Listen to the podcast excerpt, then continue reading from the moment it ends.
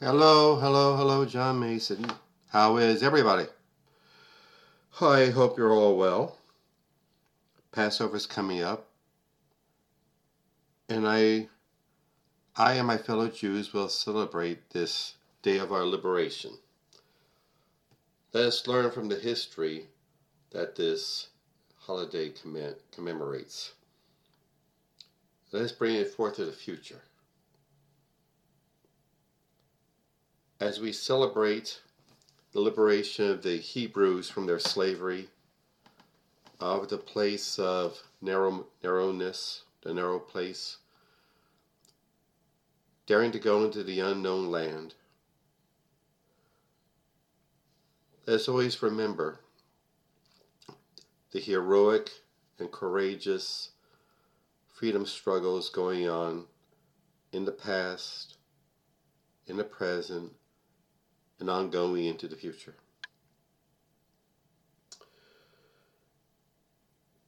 Part of that struggle has been the struggle of African Americans to attain full, complete citizenship in the United States. Part of that struggle is Reconstruction. That's the period just after the Civil War where the Confederacy was defeated. Yay! As a matter of fact, mean, here's a sideline. Today, April 9th, commemorates the day in 1865 the Confederate General, General Robert E. Lee surrendered to the Union commander Ulysses S. Grant at Appomattox. Yes, the South lost the Civil War. A regime dedicated to perpetuating slavery was destroyed. And that should be something to celebrate. Let's have ongoing celebrations of the defeat of the Confederacy and the victory of freedom. But getting back to the subject. Reconstruction was the period just after the Civil War where the freed slaves struggled to be assimilated into, Amer- into American society, politically and economically, to be free to live their lives in peace, to be able to exercise the rights and privileges of citizenship also for rebuilding the Union, to reunite uh, the southern states back into the Union. Two books I've been reading on that uh, on that topic was Black Reconstruction by the great African American scholar W. E. B. Du Bois, and another by Eric Foner called Reconstruction. Please read them.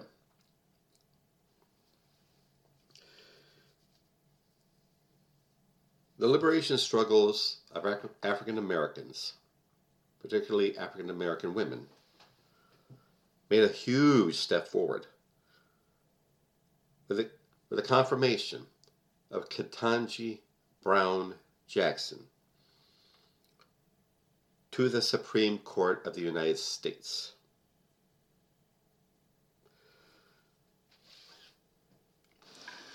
And part of the celebration was that, no, let's back that up.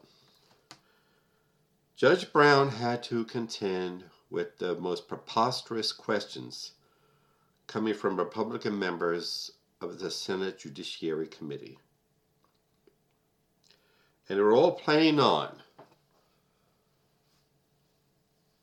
the hot button issues, if you can call them that, the fears, anxieties that the Republican Party is utilizing to motivate motivate their base. Senator Ted Cruz held aloft a kids level book about about anti-racist baby. That's the title. And the whole I it was a book about teaching kids about the dangers of racism. And Cruz's wisdom asked uh, Judge Brown if if she is saying that all white babies are born racist. I mean, and he was playing on these uh, scares uh, they're ginning up about the dreaded thing called critical race theory, which I repeat for the hundredth time is taught in law schools at the graduate school level. It is not taught to pre K kids. Okay? Tom Cotton of Arkansas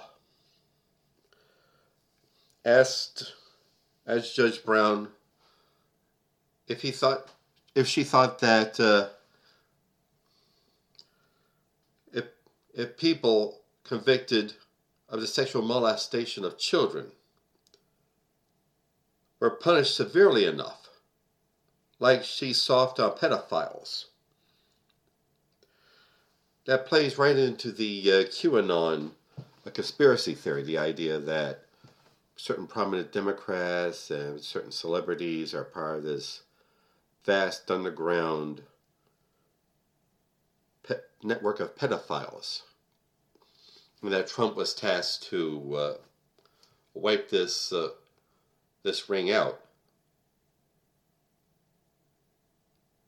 And he hasn't because there ain't none. Okay? And then there's Marsha Blackburn of Tennessee. She asked Judge Brown how to define the term woman. And that's playing right into the fears that are being stoked about transgender kids. They're they're ginning up the whole idea of that boys thinking they're girls are going into the girls' bathroom and, and all that. And that is the basis of all the anti trans bills emanating from certain state legislatures dominated by Republicans, like the latest one signed in Texas.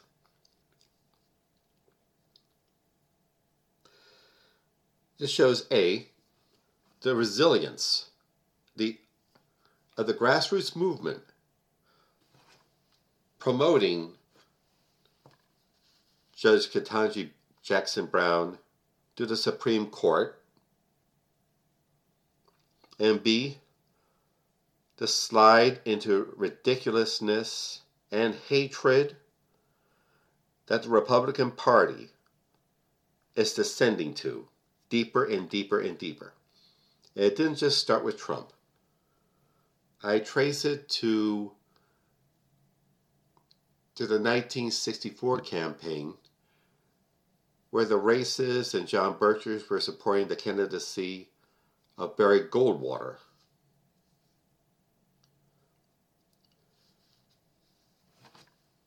And the idea that he was never going to support civil rights legislation at the federal level. Then down to Richard Nixon as screams about law and order. In 68 and 72. And the campaign of 1980, where, where Ronald Reagan, in the same town in Louisiana, Mississippi, where three civil rights activists were murdered by the Klan in 1964, proclaimed, I believe in states' rights. That was the antebellum South slogan, states' rights, the states' rights to hold other human beings in bondage.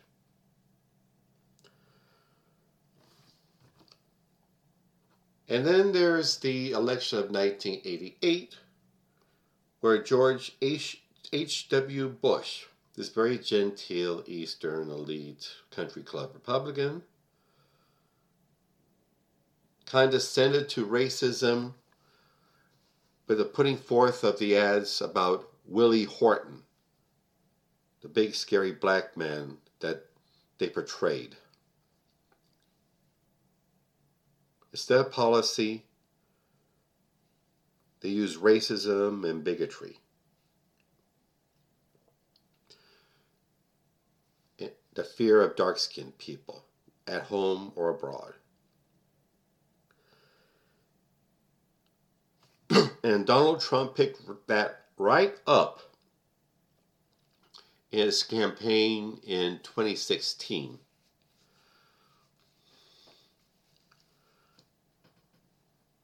Where he said that he was going to put build a border wall against Mexican immigrants, saying that they're rapists and drug dealers, and he assumed some were good people.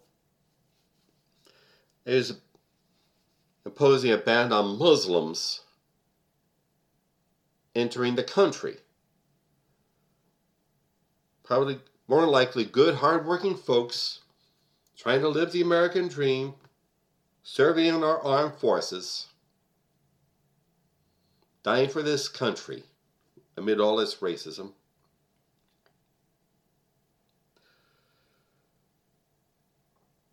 And now they're still doing it.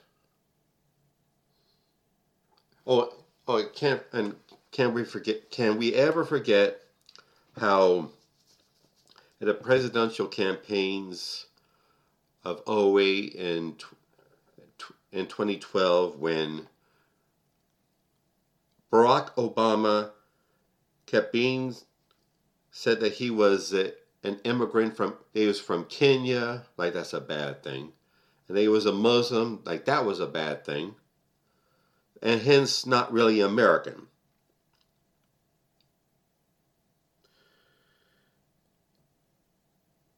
After the 2012 election, the party, the Republican Party, had this uh, self assessment, this autopsy, which concluded that blatant in your face racism was a killer in an election that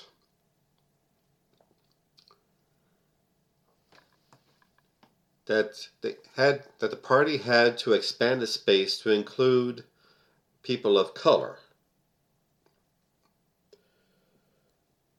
Apparently, they haven't learned the lesson. And they'll keep and they'll keep slandering LGBTQ people, they'll keep slandering Hispanic people, they'll keep slandering African American people. The Republican Party cannot ever get back into power ever again. Please ignore the mainstream media, the so called left liberal slanted media. Please ignore that media. Uh, those media's uh, complaining that uh, the Republicans are going to take back control of the House and the Senate. The election hasn't happened yet. Let's wait till the election happens, okay? And in the meantime, before the election, we got our work cut out for us. We got a job to do. Let's educate ourselves on the issues, the real issues, like infrastructure, Medicare for all, the organizing of working people, the education of our kids, violence in the streets, getting and taking guns off the streets from from uh, violent uh, and mentally ill people, and rebuilding the economy for the good. Of working people, for people in the neighborhoods for low income people. That's why I'm advocating.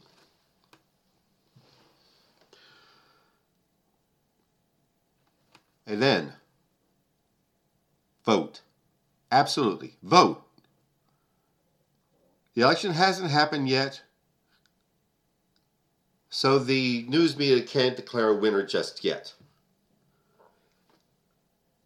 In Pennsylvania, on May 16th is the primary election. Please educate yourself on the issues. Go to town hall meetings and get in touch with ca- and meet candidates. Ask them questions. Hold them accountable. That's what they're there for. They're there for us. And then get out and vote. And get yourself involved in the process too. I'm running again for committee person in my ward in South Philly. I urge you to get in touch with the party and get yourself involved in the system.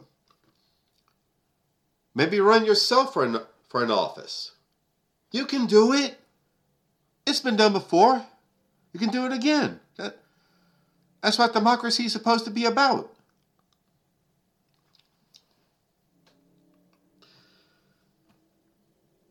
Get involved in the system because the system is involved in you. The political system affects your whole life.